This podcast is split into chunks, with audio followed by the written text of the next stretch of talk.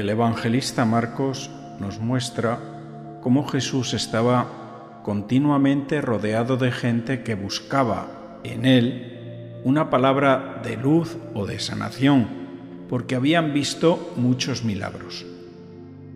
Entre el gentío también había lobos disfrazados de ovejas que le preguntaban por qué sus discípulos incumplían las normas establecidas.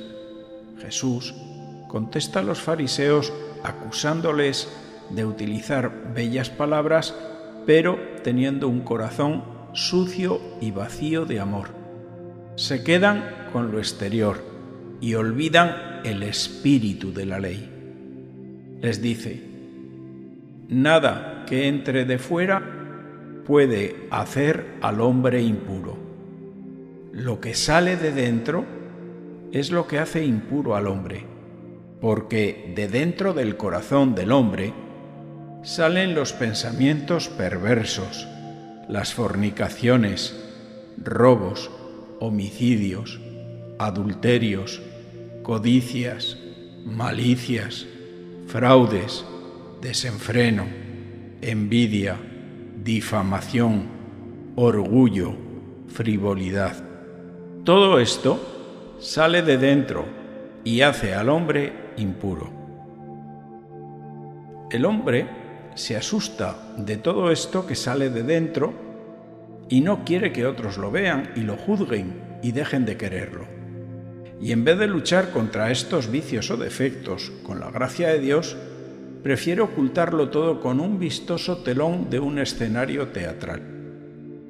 Esta escena del Evangelio nos sitúa en un entorno donde Jesús es un personaje popular que atrae a todo tipo de gente, desde los que van buscando una palabra de luz y verdad para su vida, pasando por los que solo buscan curar su enfermedad y marcharse sin compromiso alguno, y terminando por aquellos que van a pillarle en una infracción y acabar con él. De todos es conocido que los judíos se lavaban las manos antes de comer y los discípulos de Jesús en esta ocasión en medio del campo no lo hicieron. Los seguidores de Jesús parecen ser más libres de estos pequeños preceptos, pues saben que Jesús ha venido a liberar a los hombres y no a romper la ley, sino a darle plenitud y cumplimiento. Jesús, que ha compartido mesa con los pecadores y que ha tocado a impuros y leprosos, nos está diciendo que todo es puro para quien es puro. Lo que hace malo a un hombre no es lavarse las manos o tenerlas sucias, sino lo que lleva dentro de su corazón. Jesús habla de la impureza del corazón, no tanto referido a los pecados contra la castidad o los pensamientos, sino a vivir una vida que no es la tuya, una vida idolatrada y alejada de la verdad que es Dios. Pascal fue un filósofo y matemático francés del siglo XVII, que dijo que el hombre tiene dos vidas, una es la vida auténtica y la otra es la vida imaginaria, que depende pues de la imagen que queremos dar a los otros. Cuando poseemos algún mérito, nos apresuramos a darlo a conocer para enriquecer este ser imaginario y para que la gente pues hable bien de él, ocultando el verdadero ser interior.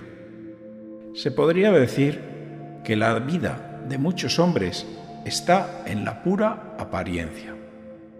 El término hipocresía nace en el teatro y significa representar en el escenario. Antiguamente todos los actores se presentaban con una máscara, que era su personaje. Cuando vemos a una persona, ¿estamos viendo su verdad pobrecita o vemos más bien la máscara del personaje que interpreta para nosotros? Estar siempre interpretando es agotador. Por eso Jesús pudo decir en cierto momento, Venid a mí los que estáis cansados y agobiados, y yo os aliviaré. Que alguien te ame como eres, sin máscaras, sin esfuerzos por dar la talla, es maravilloso. Y este es el verdadero amor de los creyentes. ¿Cuántas personas hacen de la vida un teatro donde dejan de ser personas para cargar continuamente con la máscara de un personaje, porque creen que así se les querrá más? Por eso es importante una comunidad, porque facilita el encuentro con Dios y con un grupo de hermanos que aprenden a vivir poco a poco sin máscaras y descubren que es posible amarse sin ellas. Y sin darte cuenta, comienzas a vivir con una sabiduría nueva, lleno de perdón y comprensión por tu pasado. Sencillamente, comienzas a vivir sin escenarios. El Sermón de la Montaña nos invita a no dejarnos arrollar, a no ser vaciados como personas para reducirnos a una imagen patética de cara al público. Esto lo sabía perfectamente San Francisco de Asís, que dijo, lo que el hombre es ante Dios, eso es y nada más. Descubrir esto es sabiduría y aferrarse a la letra pequeña de la ley es necedad. Uno mira con perplejidad el mundo actual con todas sus apariencias y vanidades y ve cómo pecados públicos como la mentira, el orgullo, la falsedad, la calumnia, la envidia, el fraude y muchos otros, pues parecen ser un valor añadido. Nos estamos acostumbrando a vivir con ellos, especialmente entre las personas que deberían ser ejemplares y no lo son, a pesar de los altos cargos que ocupan. En un mundo donde todo es relativo, hay valores del mundo que no me convencen, porque no son firmes, no son para siempre ni para todos tan siquiera. Estos pueden cambiar según el discurso de unos o de otros. Yo prefiero volver al concepto de las virtudes cristianas, sin juzgar quién es bueno y quién no. Eso lo dejo para el juicio de Dios. Jesús llama hipócritas a quien se cree en el derecho de juzgar a los demás ocultando su propia basura. Por eso les dice, saca primero la viga de tu ojo y entonces podrás ver para sacar la paja del ojo ajeno. No nos engañemos. La hipocresía también está presente en las personas religiosas. Pregúntate a ti mismo cuántas veces te has preocupado más de la mirada de los hombres que de la mirada de Dios.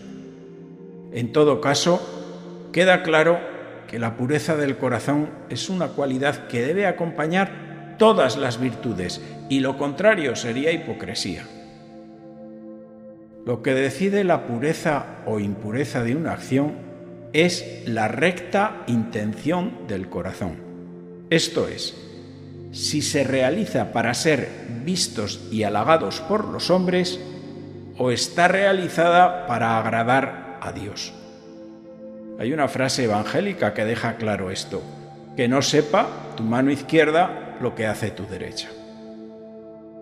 La hipocresía es el pecado con el que el hombre rebaja a Dios y lo pone en segundo lugar, poniendo delante de él y en primer lugar a las criaturas. El hombre mira la apariencia y el Señor mira el corazón. Cultivar la apariencia más que el corazón significa dar más importancia al hombre que a Dios. La hipocresía es falta de fe y falta de caridad porque utiliza a las personas en función del propio beneficio o para reforzar la propia imagen. El juicio de Cristo sobre la hipocresía es que ya han recibido su recompensa. Nada que ver con lo que expresa el Salmo 24 cuando pregunta, ¿quién entrará en la tienda del Señor? Y el propio salmista responde, pues el que tiene manos inocentes y puro corazón, el que no tiene doblez. Quiero que esta sencilla reflexión nos ayude a todos a que nuestras acciones se correspondan con las palabras que salen de nuestra boca. Que estas palabras se correspondan a los pensamientos y que nuestros pensamientos sean los pensamientos que de Dios emanan. Te invito a que pases este audio a otras personas. Les hará bien y es gratis.